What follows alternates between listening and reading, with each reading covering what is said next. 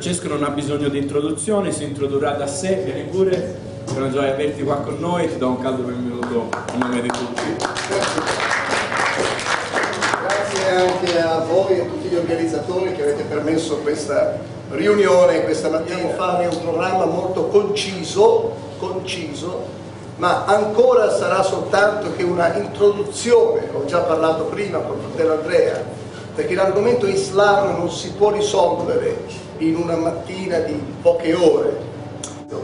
Però io credo questa mattina è importante eh, avere presente chi sono le persone che vogliamo raggiungere col Vangelo, nel senso non da dove vengono, ma la loro forma mentis, che cosa percepiscono quando tu con tutta la voglia che hai sul, nel cuore hai pregato per ore per la tua amica musulmana o per il tuo amico musulmano e comunque si risolve in una bolla di sapone perché? Perché spesso noi andiamo con dei presupposti che raggiungere questi popoli altro non è che raggiungere qualsiasi altro popolo e anche col modo di parlare possiamo parlare come con i cattolici, anche con loro, usare un frasario biblico molto velocemente e quale frasario biblico possiamo scegliere. E questa mattina dobbiamo risolvere prima innanzitutto quindi la forma mentis, chi è il vostro interlocutore, come pensa nei vostri confronti, e quali sono i suoi, i suoi impedimenti anche nell'ascoltare quello che stai parlando del Signore. No? E, perché se non abbiamo chiaro che hai davanti a te tutte le tue buone risorse e il tuo buon impegno possono quasi sembrare infruttuosi. È vero che poi c'è lo Spirito Santo che va al di là di quello che noi non riusciamo a comunicare e anche magari cerchiamo di comunicare in un modo nostro. Il Signore va oltre a questo, no? Sicuramente, ma è anche opportuno pensare alle loro difficoltà di comprensione nella loro forma mentis. Quindi dopo eh, cercheremo anche dopo questa parte eh, di darvi anche alcuni strumenti apologetici che cosa significa rapportarsi eh, con loro quando parli di, del Signore Gesù Cristo, quali sono i ponti di congiungimento che si possono fare con i musulmani quando si parla di Gesù, perché alcuni ponti di congiungimento ci sono tra noi e loro benché comunque il Gesù che viene presentato nella loro mente è un altro Gesù, è completamente un altro Gesù. Quindi eh, è bene avere questo, iniziare da qua. Eh, sicuramente si possono anche eh, supporre nuovi episodi come questi in altre sedi, qui a Firenze, per poi fare degli approfondimenti. Dunque, ho visto e anche ho considerato che il momento particolare che stiamo vivendo oggi è piuttosto eh, difficile. Voi capite che uno dei valori della nostra società è, è la tolleranza, vero? ma nessuno abbraccia il sincretismo di voi volutamente, ma in modo impercettibile, siccome la Chiesa vive nel mondo, è vero o no? La Chiesa vive nel mondo, quindi quello che noi sentiamo entra anche in noi e quindi con, con, gli anni, con gli anni ci possiamo allontanare dalla radicalità della verità. E anche questo è importante questa mattina ribadire. Ci siete? Avete colto? Ecco. Quindi è una difesa che il corpo di Cristo deve avere anche eh, contro queste pseudo verità.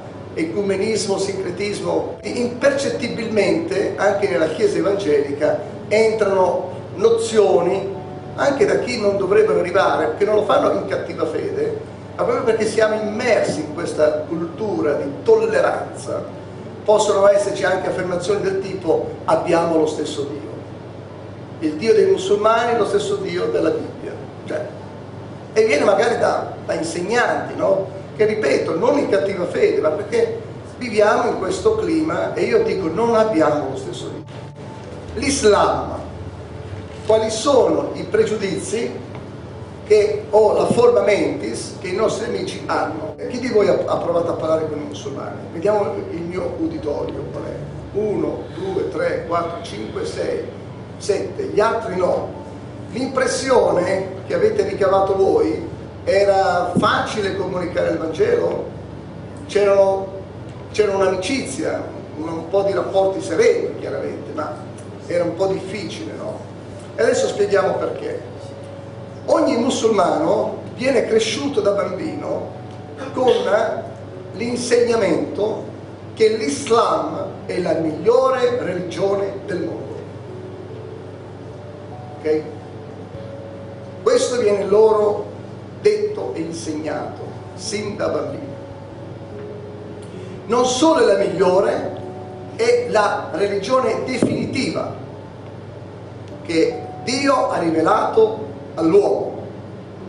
Non soltanto definitiva, ma che ogni uomo e donna sono nati da Dio già musulmani. È forte, no? Cioè nel cattolicesimo noi diciamo ai bambini, cioè battezziamo dei bambini incapaci di ragionare, li, li battezziamo nella Chiesa Cattolica, giusto? Senza insegnare loro nulla, non capiscono niente. In un certo senso c'è anche nella Chiesa Cattolica il, di, eh, questo modo di, di supporre che lui ormai è un cristiano. Tu, un europeo, un occidentale, scegli di diventare musulmano, non dicono si è convertito, dicono è ritornato all'Islam. Allora, se io sono musulmano, ogni occidentale si è sviato dall'Islam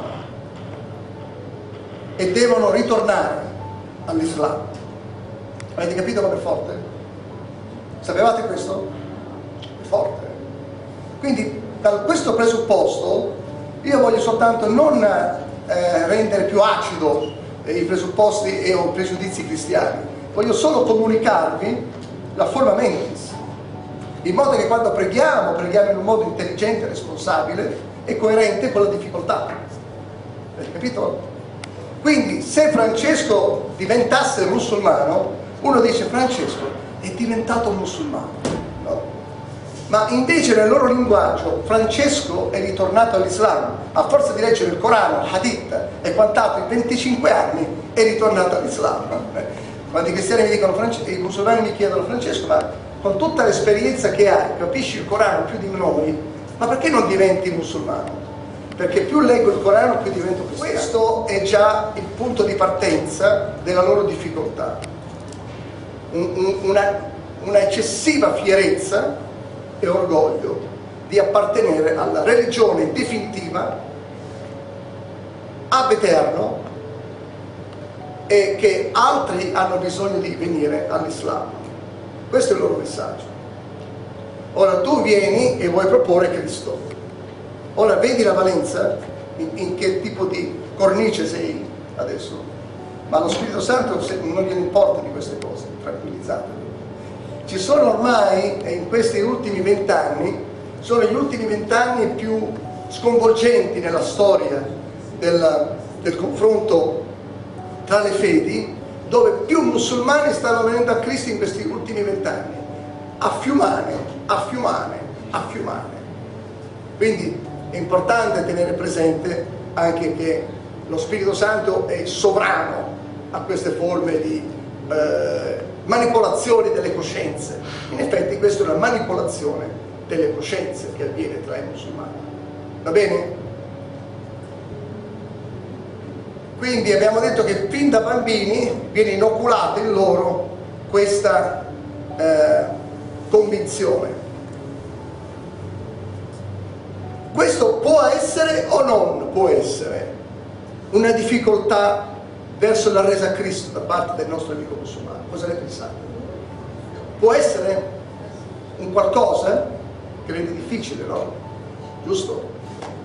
Perché dice tu dovresti ritornare all'Islam e invece mi dici che io mi devo convertire a Cristo.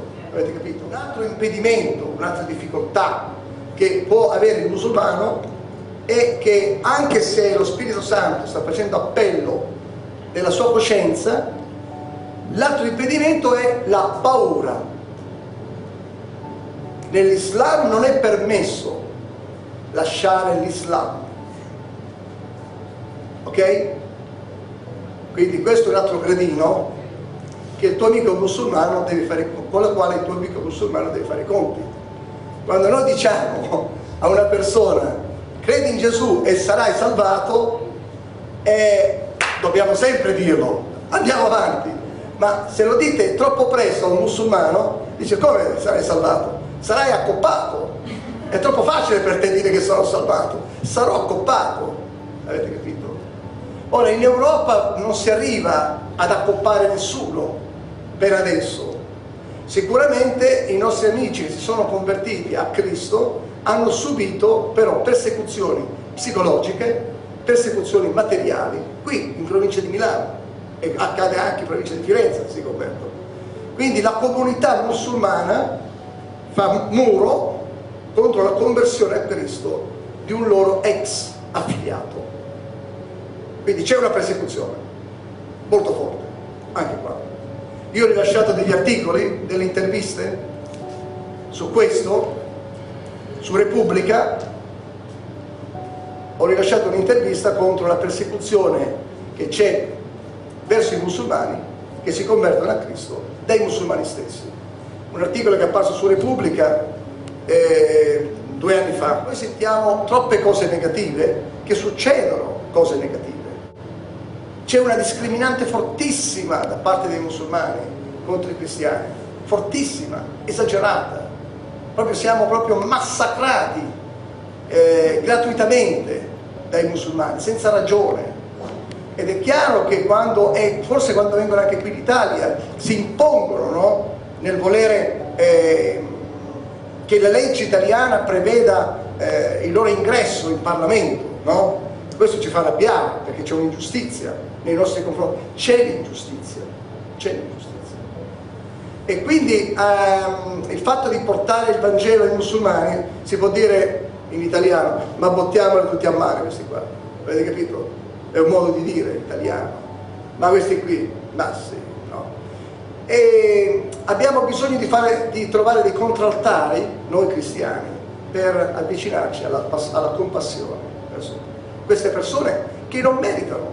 Ma chi meritava? Chi meritava? Allora io sono consapevole che sono molti che stanno uccidendo i cristiani, li torturano, li crocifiggono, li crocifiggono anche, sono degli assassini. Ma forse con gli immigrati che arrivano in Italia non tutti condividono gli stessi musulmani che sono qui per cercare una vita migliore, condividono questi eccidi inutili, non tutti. Quindi non è giusto unire tutti quanti nello stesso calderone. Come si va in America, abito, che so, uh, nel quartiere più uh, criminalizzato del, di New York eh, e dicono sono tutti mafiosi gli italiani. Questo due ostacoli che i musulmani hanno, si definiscono di avere la religione migliore, la paura di lasciare l'Islam e poi c'è la distorsione del cristianesimo. Questo è un altro terzo impedimento che i, i musulmani devono fare i conti. Per questo motivo voi dovete sempre affermare che, caro amico, io ho un'esperienza con Cristo, io non ti voglio dare una religione, perché le religioni non salvano. Siamo d'accordo in questa affermazione? È un'affermazione molto forte. Le religioni non salvano, e lui ti, ti farà delle domande se è interessato ad ascoltarti.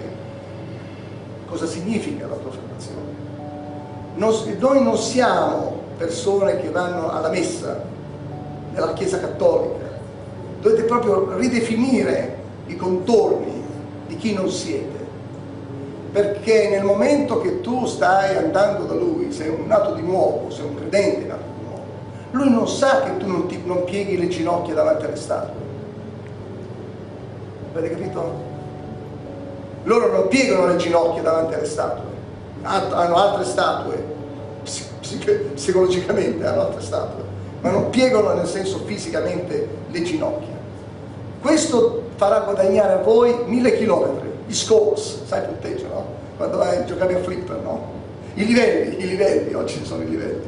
Voi comunicate che non siete cattolici, ma che siete credenti in Cristo che non piegate le vostre ginocchia alle statue, ai santi, che credete che Dio è spirito e verità e dovete affermare che voi pregate il Signore in qualsiasi posto dove vi trovate, anche in una stanza come questa.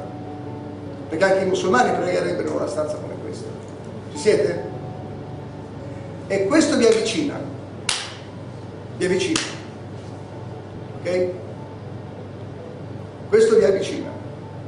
Pensano alla distorsione del cristianesimo perché viene loro inculcato su nozioni che sono false, che la Bibbia è stata contraffatta, eh, su nozioni l'immoralità dilagante in Europa, questo lo vediamo anche con i nostri occhi, eh, sul cristianesimo, che tutti i cristiani spacciano per strada, no?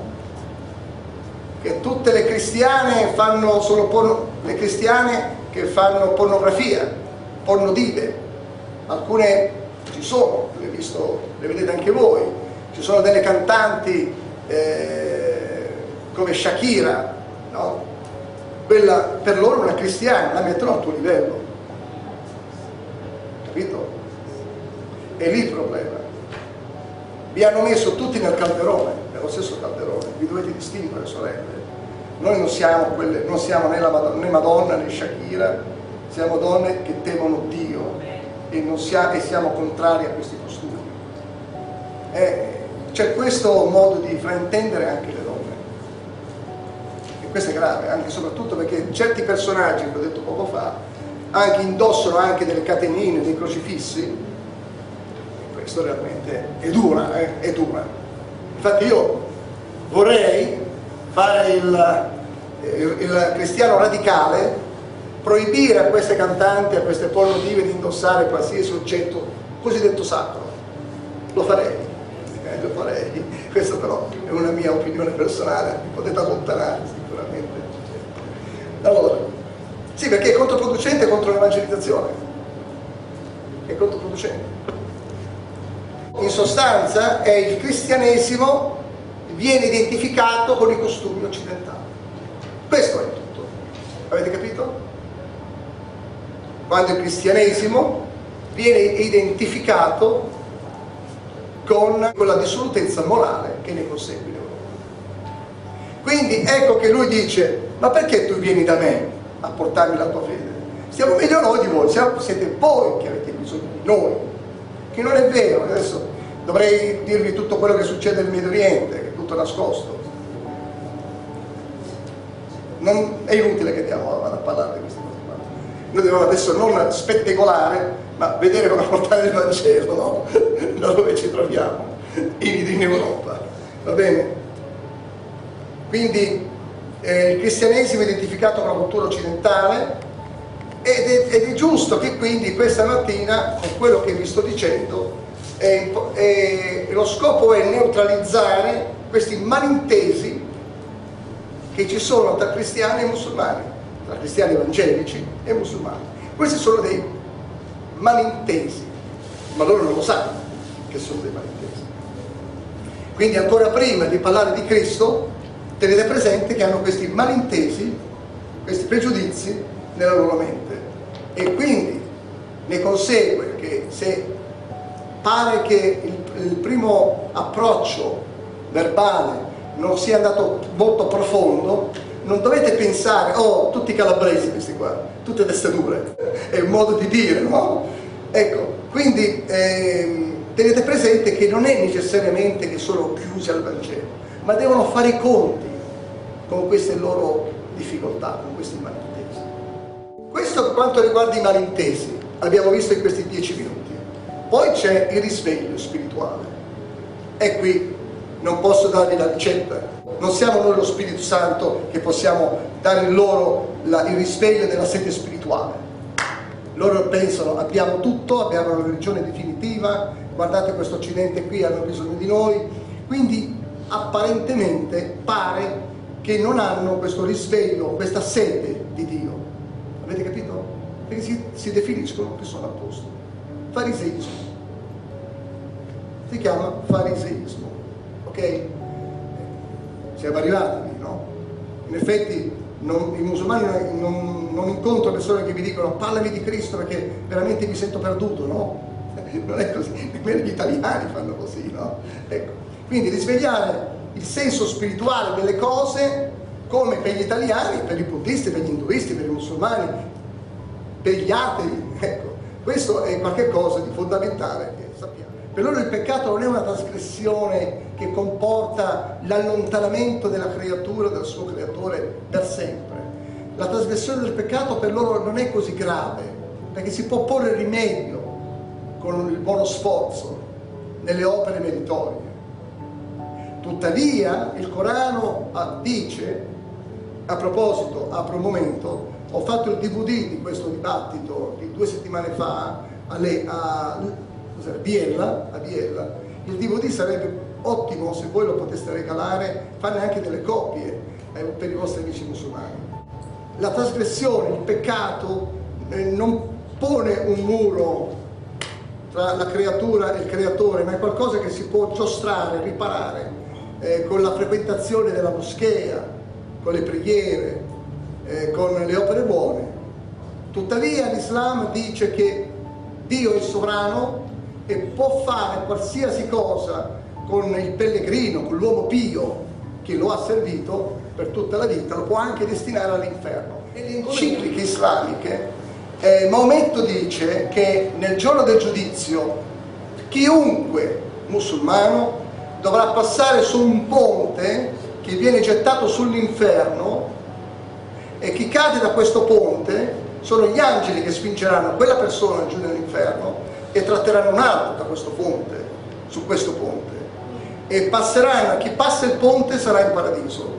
Ma Mohammed dice, io sarò il primo a passare su questo ponte. Io sarò il primo ad attraversarlo.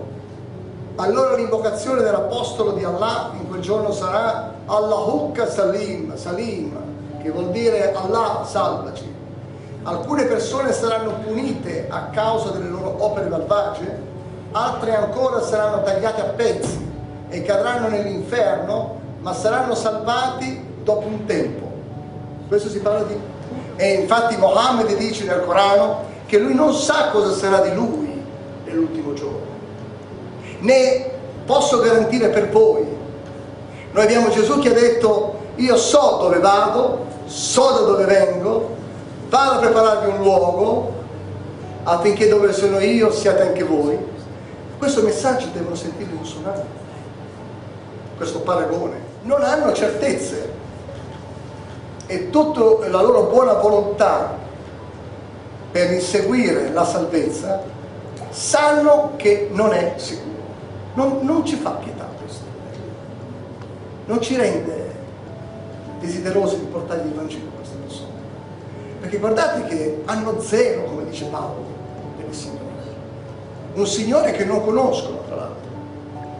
Ma verso le cose spirituali hanno zero o non hanno zero? Più di me. Più di me. Hanno zero più di me. Sarebbero disposti a farsi saltare in aria. Io non mi faccio saltare in aria, Gesù non cerca queste persone. Ma non avrei nemmeno coraggio per saltare in aria hanno zelo per le cose di Dio, dice Paolo, ma senza conoscenza. E se questa poi fatica viene inseguita e non porta risultati per la loro salvezza eterna, ci deve creare a noi una, un senso di imbarazzo quando ci sentiamo impassibili per il destino di migliaia di musulmani. Ci deve far sentire imbarazzati e vergognosi forse, se facciamo i nostri castelle, castelli che si arrangiano. Perché noi abbiamo delle risorse potenti, e loro non ce le hanno. E che analizzano queste risorse in un modo che ci lasciano spiazzati. Che bello se queste persone venissero al Signore. Sconvolgerebbero il mondo musulmano. E il mondo musulmano ascolterebbe prima loro, prima di ascoltare noi, ascolterebbe prima loro due, due mesi fa, parlavo del peccato. Dissi, voi credete che potete fare fornicazione con le donne europee e Allah vi dice che non è peccato, perché non sono donne musulmane. Così penso. comoda, eh? È comoda. Quando io ho ridefinito il peccato, uno di questi ragazzi ha detto sono convinto che se questo è vero lo vado a dire a tutti i miei amici.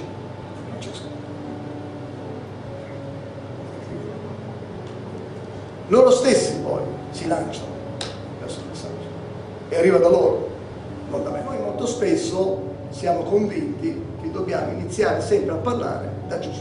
È vero o non è vero? Sì o no? Ed è buono parlare solo di Gesù, ma parlando dall'inizio, dal primo secondo di Gesù, vi dico qual è l'altro malinteso.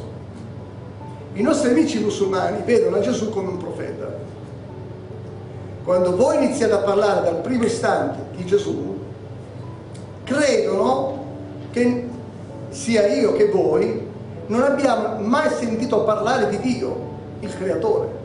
Siamo lontani dall'informazione che esiste un Dio creatore dell'universo e che noi abbiamo eh, situato Gesù più importante, un uomo, più importante del creatore, perché un musulmano vorrebbe sentire parlare di Dio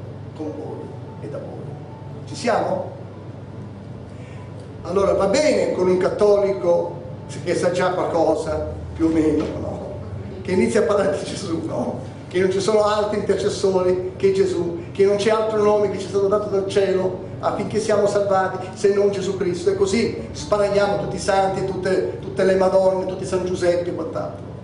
Ma questo modo di rapportarsi con i cattolici non va con i musulmani, perché loro ritengono che siamo tutti degli idolatri, che abbiamo fatto di un uomo un Dio, Gesù Cristo, e quando tu parli di Gesù Cristo, dicono, ecco, vedi, abbiamo un idolatra che parla soltanto di un uomo. Non iniziamo da Gesù Cristo con i musulmani, iniziamo da Dio e dalla tua esperienza che hai fatto con Dio quando dici sono cristiano, evangelico, così è l'etichetta, ma io sono un uomo come te o sono una donna come te, che ho fatto un giorno un percorso nella mia vita e ho ragionato in questo percorso che sono perduto che il mio destino è l'inferno, che questo Dio mi deve punire perché il mio peccato mi ha separato da Lui per sempre, che Dio, capito in questo mio percorso, non è un, un affarista, un uomo d'affari, ci mettiamo d'accordo, io ti do un po' di soldi eh, in moschea o in chiesa, faccio un po' di opere buone tu in cambio mi dai qualcosa. In questo mio percorso ho capito che Dio mi può soltanto punire per il mio peccato, perché Dio odia il peccato ma ho capito anche che lui ama il peccatore, disperato. Tu donna, se tu sei una donna che parli con la donna, tu uomo, hai fatto mai questo percorso? Come sarai salvato? Allora è diverso e finalmente arriva Gesù Cristo. Cioè, lo potete fare il vostro percorso con il vostro amico musulmano nel modo, nella sensibilità, con la vostra personalità. Non dovete farlo come lo, dico, lo faccio io adesso, ad esempio, questa ma sicuramente dovete renderlo semplice, immediato, senza, senza circondarlo di versetti biblici, che dice la Bibbia, la Bibbia è cambiata, mi sta anche citando la Bibbia questo qua, no? Cioè, rendetelo, lo rendete troppo complicato. Avete fatto un percorso con Dio e avete maturato che quello che dice la Bibbia in Gesù Cristo è quello, è il Salvatore, è il Signore. Quando noi leggiamo la Bibbia sappiamo che i discepoli Ecco, possiamo fare questo raffronto con i musulmani. No? I discepoli appena conobbero questo rabbi credevano in un Dio, almeno credevano in Dio, giusto o no? Questi discepoli. Nella prima esperienza non pensavano mai che Gesù altro non era che Yahweh. Non sapevo. Questo è arrivato un percorso molto lento, negli anni, quindi hanno, abbiamo i discepoli da una parte che credono in Dio e credono che Gesù è un profeta. Bene, e i musulmani oggi che cosa credono? Credono in un Dio, ma attenzione, è un altro Dio, non è il Dio della Bibbia, e lì c'è qualche fatica da fare. E in più però credono comunque in un Dio e credono che Gesù è un profeta. Ci siamo? Sono simili, no? E noi invece dobbiamo andare per forza dei musulmani e dire Gesù è Dio, lo sai che Gesù è Dio? No? cioè, nemmeno i discepoli, se avessimo la macchina del tempo, andrei da, da, da, Pietro, io, uomo del ventunesimo secolo, e vado da Pietro, che ancora non conosce Gesù, dico, Pietro, lo sai che Gesù è Dio? Pietro mi direbbe come musulmano, ma tu sei matto. Ci siamo. Quindi abbiamo questi musulmani che hanno, sono all'inizio, hanno soltanto sentito parlare di Gesù. È un profeta. Questo è quello che sanno i musulmani eh, anche i discepoli, se avessero mai pensato che Gesù altro non è che Dio fattosi uomo, eh, avessero sentito questo, avrebbero magari detto, tu sei, stai bestemmiando.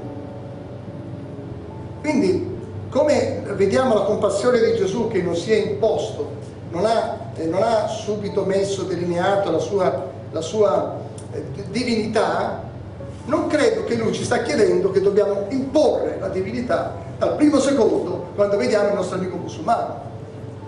Ci siamo? Siete d'accordo? E ehm, quindi l'altra difficoltà dei, dei, primi discepoli nel primo periodo di, di Gesù, finché non, non, non accadde che Pietro confessò tu sei il figlio di Dio, no? Dice non la carne e il sangue, no? Te l'ha rivelato, ma il Padre mio che è cielo. Ma fino a quel momento i discepoli avevano compiuto opere mandati da Gesù Cristo, ma ancora da lì a, a riflettere che era il figlio di Dio non erano ancora arrivati. Ci siamo? Ci siamo o non ci siamo? Quindi vedete che Gesù gradualmente si rivela in queste persone, con tutto che li manda, manda i 70, manda le persone a guarire, a liberare, a risorgere i morti, ancora non hanno capito che è il figlio di Dio. E Gesù non è lì che dice, guarda che sono il figlio di Dio, dico, eh. ma a un certo punto, quando i tempi erano maturi, la rivelazione arriverà, anche per i musulmani. Ci siamo? Quindi c'è anche questa difficoltà che noi eh, affrettiamo le tappe e diciamo, ecco, teste dure, ecco, sono tutti calabresi. No, siamo noi che forse corriamo troppo sulla Ferrari. Vogliamo portare la rivelazione a questi musulmani che ancora viene insegnato nelle moschee che i cristiani bestemmiano quando dicono che Gesù è il figlio di Dio. Loro nelle moschee ogni venerdì vengono eh, risezionati nelle loro coscienze con queste affermazioni e i cristiani dicono che Gesù è il figlio di Dio. Provate oggi se usciamo, andiamo al mercato andiamo a dire che Gesù il figlio di Dio, dice ma no, dai ragazzi, non scherziamo, state bestemmiando, fanno ancora così.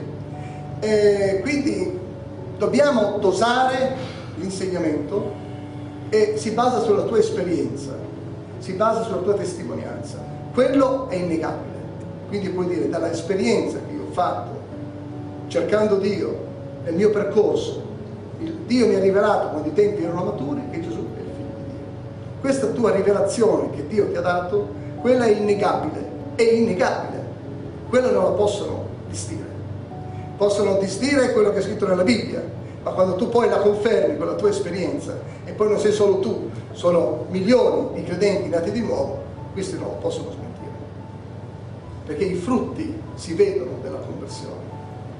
Perché i frutti, l'albero si conosce dai frutti. Quindi i discepoli non pensavano nell'immediato che Gesù era il figlio di Dio e non pensavano nell'immediato che morire sulla croce sarebbe stata la più grande vittoria di tutti i tempi. Ma pensavano che la sua morte sulla croce era una sconfitta, no? Sappiamo Pietro cosa ha detto, no? A Gesù. I musulmani sono lì, come l'Apostolo Pietro. Non ti accada mai una tal cosa. È un disonore, una vergogna un uomo come te, un uomo pio come te, un uomo di Dio e il figlio di Dio. Fare quella morte infame. Ecco che i musulmani sono ancora lì con questa persona, come Pietro, su quel livello là. Solo che poi lo Spirito Santo è venuto nella vita dei, dei discepoli, sono andati dopo a Gerusalemme, hanno predicato l'Evangelo, hanno proclamato che Gesù è il figlio di Dio, sono state frotte di conversioni. Amen. E, però i discepoli non hanno fatto dei passi graduali? Certo, e i passi graduali devono fare queste persone. Soprattutto poi se queste persone, dicasi musulmani, oggi nutrono odio, odio, questo è peggiore, no? Quindi sono prevenuti, ma molto prevenuti. Pietro non odiava nessuno, era un discorso di convinzione, finché lo Spirito Santo ha rivelato che Gesù è il figlio c'era odio in Pietro, un uomo per bene, un uomo timorante, Dio. Ma i, ma i musulmani, oltre che avere questo velo, questo velo, hanno, sono prevenuti con l'odio. E l'odio è il più grande ostacolo che c'è. L'odio. l'odio verso i cristiani, l'odio verso il Vangelo, l'odio verso Gesù Cristo, l'odio verso gli ebrei. Perché la, via, perché la salvezza proviene dai giudei, no? Se tu dici questa frase, odio anche di questo. Quindi l'odio che, che vi impedisce di fare questi passi graduali come discepoli di Cristo. Il Dio dell'Islam. Allora, abbiamo accennato all'inizio che il Dio dell'Islam non è il Dio di cui si parla nella Bibbia. Eh, ma è vero che comunque si fa un gran parlare che ci sono delle, eh, delle molte similarità noi affermiamo che Dio della Bibbia è un creatore, è il creatore, loro dicono il Dio del Corano è il creatore, è lo stesso Dio, non è lo stesso Dio. Lo vediamo adesso. Eh, infatti c'è molta confusione oggi, se ne fa un gran parlare anche nei salotti televisivi e anche negli ambienti evangelici e negli ambienti anche nelle moschee, anche dei musulmani stessi. Tu vai da un musulmano ti dirà abbiamo lo stesso Dio. Io dico no, non abbiamo lo stesso Dio. La rivelazione con cui Dio si è rivelato nella Bibbia, si è rivelato diversamente, questo Dio, se fosse lo stesso, si contraddice nel Corano. Poiché se nella Bibbia il Dio della Bibbia si è rivelato l'uomo peccatore, ponendo eh, con la sua iniziativa, di sua iniziativa, ha prospettato un sacrificio per il peccato attraverso lo spargimento di sangue, nel Corano abbiamo il Dio del Corano che dice che non c'è spargimento di sangue per, per la giustificazione del peccato. Sono due contraddizioni, quindi abbiamo a che fare con, una, con un Dio che si contraddice, ma Dio si può contraddire. Questa è la mia domanda retorica che io concludo con i miei amici. Dio non si può Nel Corano sta scritto che non c'è spargimento, lo spargimento di sangue non è utile per il perdono dei peccati. Profeta Mosè dice che senza spargimento di sangue non può esserci una rivelazione tutta diversa dal, dal Dio che si è rivelato a Mosè. Eh,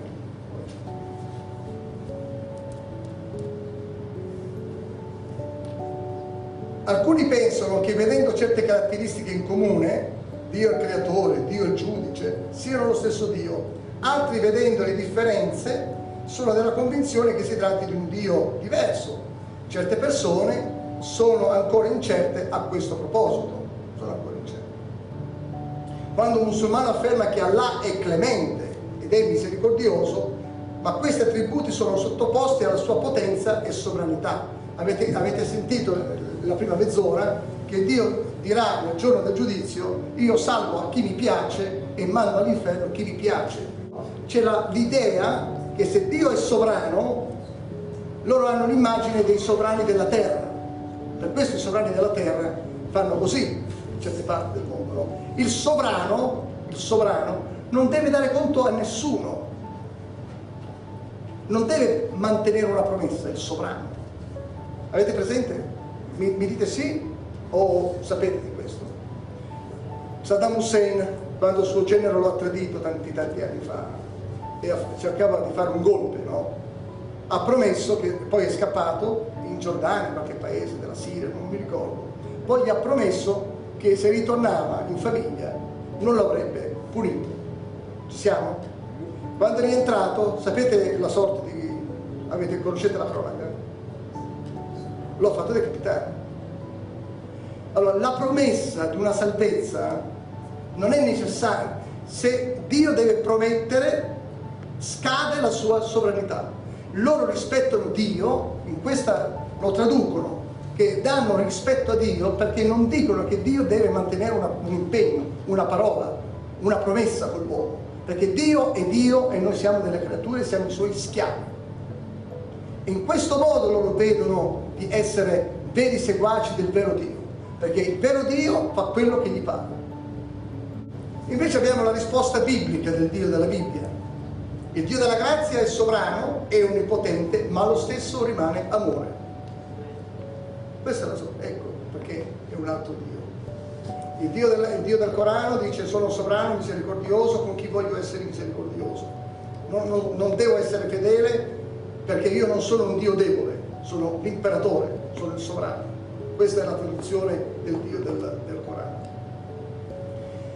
E il Dio della, della Bibbia è sottoposto alla sua santità e alla sua fedeltà. Il Dio nella sua natura non può prescindere dagli attributi della fedeltà e dell'amore.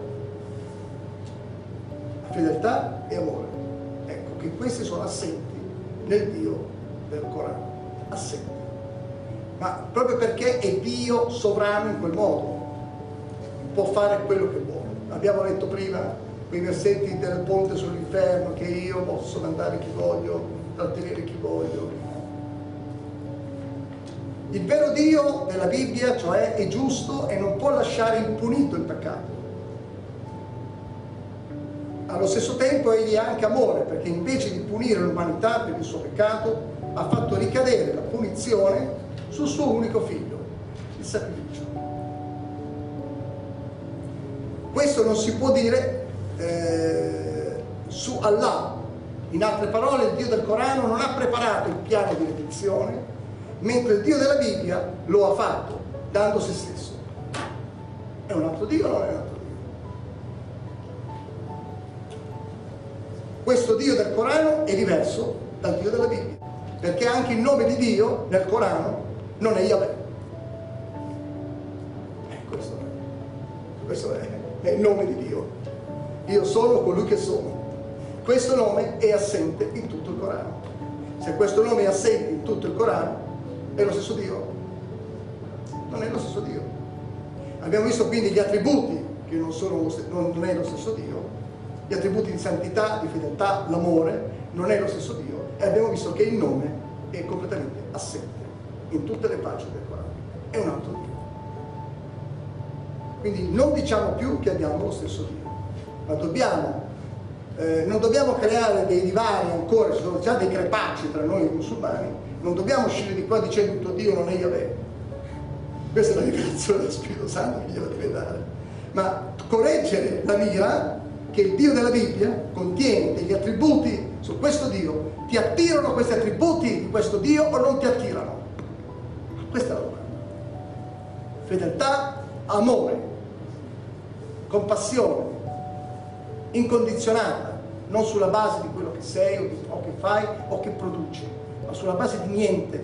Lui ti ama, è fedele e ti ama. Ti attrae questo amore di Dio? Si dice sì, questo non è nel Corano. Ci siamo, loro lo sanno bene perché lo vivono nella loro pelle e, e, entrate nella cultura. No? Ci siamo? So che è molto forte, no? Ma per quello ho detto io al primo minuto, mi dicono che io sono, sono una persona impopolare perché faccio un ministero impopolare, perché vado a, a, to a toccare dei cardini che tutto il sistema invece direbbe no, non è così, no? Siamo impopolari in questo modo. Ma non, è, non siamo impopolari, siamo fedeli alla parola di Dio. Qualche migliaia di anni dopo, dal profeta Mosè, ribadiva, ascolta Israele, il Signore Dio nostro è l'unico Signore. Quando dice il Signore, nell'ebraico non è il Signore, è Yahweh, che poi traducendolo in italiano mettono il Signore. Ma Yahweh dice, quindi leggendo in ebraico questa parola, Gesù afferma dice ascolta Israele, Yahweh, Yahweh è il Dio nostro e l'unico Signore. Ama dunque il Signore, il Dio tuo, ama dunque Yahweh, il Dio tuo, con tutto il tuo cuore e con tutta l'anima tua e con tutta la mente tua e con tutta la forza tua. questo era per rispondere molto allargato anche alla sorella che aveva anticipato con la domanda eh, sul, sul, sulla persona di Dio, giusto? Ti ricordi, hai fatto la domanda? Ti, ti ha risposto? Ti ha risposto? Volevo darvi ora dei ponti con Gesù. Abbiamo visto quello che ci separa dai musulmani. Quello che ci separa dai musulmani sono questi malintesi che nutrono nei nostri confronti. Quello che ci separa dai musulmani è la loro eh, stima, la stima che danno a se stessi, alla loro religione. Questo ci separa dai musulmani. Vediamo quello che ci unisce. Dobbiamo iniziare a parlare di Gesù, perché vedono che noi non parliamo mai di Dio e già ci dicono che siamo idolatri, no? Parliamo di Dio, parliamo che abbiamo fatto un percorso con Dio e siamo arrivati, grazie al suo Spirito, a capire che Gesù Cristo è l'unica risposta al nostro bisogno di salvezza. No? E adesso, quando parliamo di Gesù, cosa dice l'Islam su Gesù? Tutto quello di bello che posso, può dire il Corano su Gesù comunque scade drammaticamente quando dice che Gesù non è morto sulla croce, non è il figlio di Dio e non è Dio. Però vediamo quali sono i ponti di congiungimento che possiamo in preghiera e con l'amicizia tentare con i nostri amici. Nel Corano, alla Sura 21, versetto 91, sta scritto che Gesù è nato dallo Spirito Santo nel grembo di Maria. Siamo d'accordo? Non siete convinti? Solo perché lo dice il Corano non siete convinti? Io sono convinto che è vero, è un ponte. Quindi sì, è vero. E lo troviamo, questo parallelo, nel Vangelo di Matteo, al capitolo 1, dal versetto 20 al versetto 21. Potete scrivere il numero, ok? Sul del Corano, Vangelo, poi a casa vi fate la vostra... Andate online, prendete il Corano e potete fare anche uno studio. Riprende di nuovo che nato, eh, Gesù è nato da una vergine nella sura 19, sura sta per capitolo, ma se vogliamo entrare un attimino più in sintonia col mondo musulmano per capire come parlare con loro, si dice sura. Sura, capitolo 19, versetto 20-21, dice, Maria risponde all'angelo, come potrei avere un figlio se mai un uomo mi ha toccata e non sono certo una, una libertina? E l'angelo Gabriele risponde, questo è il Corano, eh, sembra sempre il Vangelo, ma è il Corano. Eh, allora, tutte queste risorse, che sono molto simili alla Bibbia, io faccio studi quando sono in vacanza al mare, mi rilasso, mi leggo i Vangeli apocrifi sulla spiaggia e da questo io ho scritto questo libro, Luce sull'Islam. Praticamente io appuro con questi studi eh, da dove il Corano ha copiato certi versetti, perché certi versetti del Corano non vengono che nei Vangeli apocrifi.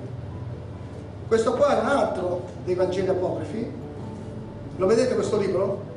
The Lost Books of the Bible. Voi, voi vi, vi, prendete il piacere a leggere questi libri, leggeteli e, e, e direte Signore grazie che mi hai dato la rivelazione soltanto, la tua rivelazione. È un modo per ritornare e lodare il Signore. Questa è tutta immondizia, tutta spazzatura. Sono libri apocrifi. Ma il Corano attinge da queste fonti. Non c'è rivelazione qua, non c'è una rivelazione. E, per esempio abbiamo questo libro. Voi avete mai letto questo libro? Io ci provo ogni tanto, ho un disgusto. È il libro che la tua chiesa non ti farebbe mai leggere. Qui ci sono delle cose che vengono scritte dette che trovi ancora nell'Islam. Cioè quello che ti sto leggendo non c'è una rivelazione dell'angelo Gabriele, perché sembra simile al Vangelo. Dice, oh ma allora c'è qualche cosa di spirituale Corano. Queste sono tutte cose che venivano dette e stradette in Arabia Saudita dai cristiani e dai giudei che vivevano, quei, quei giudei che dalla diaspora, da Gerusalemme, oramai avevano preso radici in Arabia Saudita, avevano dato queste informazioni, distribuito le informazioni del loro credo e c'erano dei pseudo cristiani che comunque credevano in qualche forma di cristianesimo. Queste cose il momento le ha sentite e le ha messe dentro al Corano. Ecco perché sono simili. Quindi non mi venga in mente che qui sto leggendo il Corano e ci sia qualcosa di spirituale. Sono solo cose copiate e copiate male. Ok? Allora,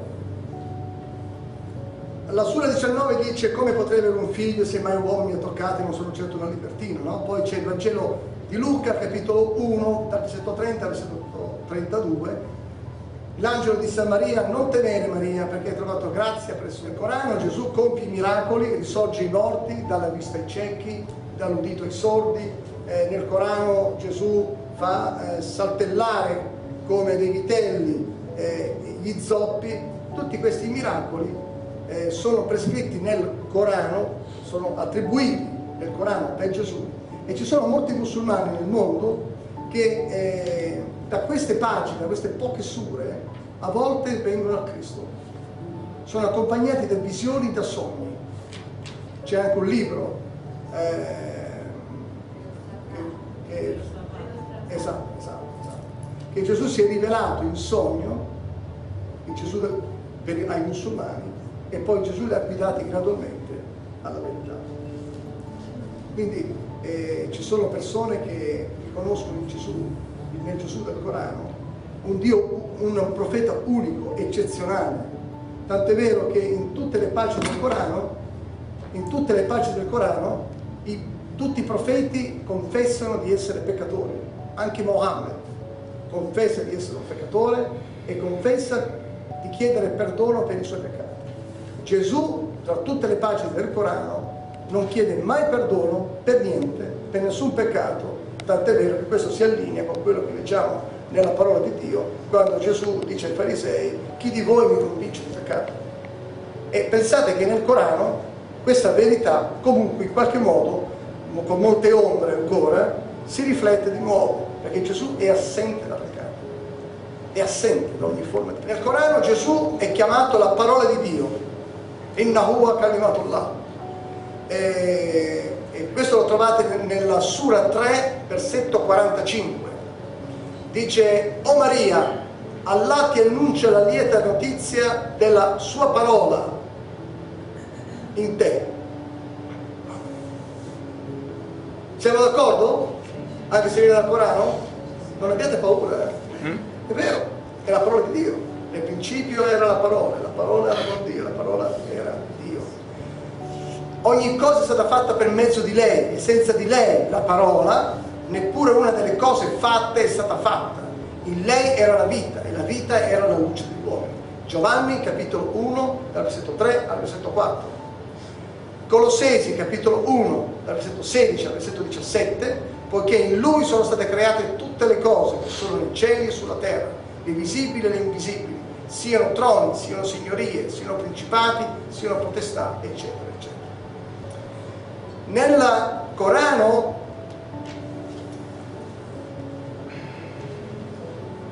la morte di Gesù viene messa nel dimenticatoio, nel senso che non è mai esistito. Gesù non è mai morto sulla croce. E se Gesù non è morto sulla croce, cosa dice Paolo? Va la nostra fede. Quindi con questo versetto il Corano salta in aria completamente, fa saltare in aria completamente tutta la rivelazione. Solo con questo versetto. Il Corano non è la parola. Chiaro? Lo dico anche ai musulmani stessi in piazza. Il Corano non è la parola di Dio.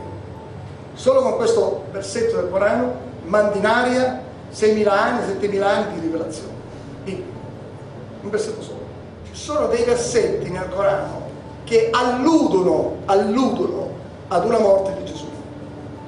I musulmani affermano che accadrà nel futuro, allora, nell'Islam c'è l'escatologia, come l'abbiamo anche noi. Loro vedono che Gesù ora è in cielo, ora è in, allora intanto per l'Islam Gesù è asceso al cielo, cioè dovevano crocifiggerlo, Gesù non ha conosciuto la morte sulla croce, Dio lo ha chiamato direttamente in cielo, come Enoch, come Elia, per dirlo tra di noi. No? Gesù tornerà nella loro escatologia stabilirà l'Islam in tutto il mondo, si sposerà, farà dei figli, e quindi morirà anche lui e quando morirà sarà sepolto a Medina, a fianco alla tomba di Maometto. Questa è la loro scatologia ve, l'ho detta molto semplicemente. non è articolato, molto semplice. Questo è questo Gesù. E Gesù ucciderà i cristiani che hanno detto che lui è il figlio di Dio, tutti coloro che mangiano carne di maiale, questa è la loro casistica fatta su misura, come le scarpe, numero 42, va benissimo, cioè nel senso che calza a pennello con la loro rivelazione. Ecco, questa è la loro... Però ci sono dei versetti appunto che alludono alla sua morte, che sarebbe questa morte nell'escatologia, secondo l'escatologia islamica.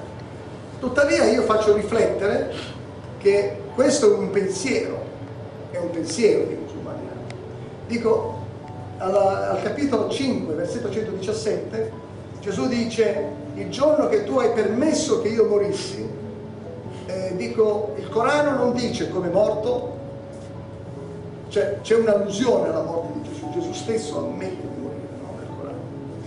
Se a te piace, Gesù nella Bibbia dice, nel Vangelo dice perché è morto, come è morto, soprattutto per chi è morto e cosa è successo dopo la sua morte. Se ti interessa possiamo vederlo insieme nel Vangelo.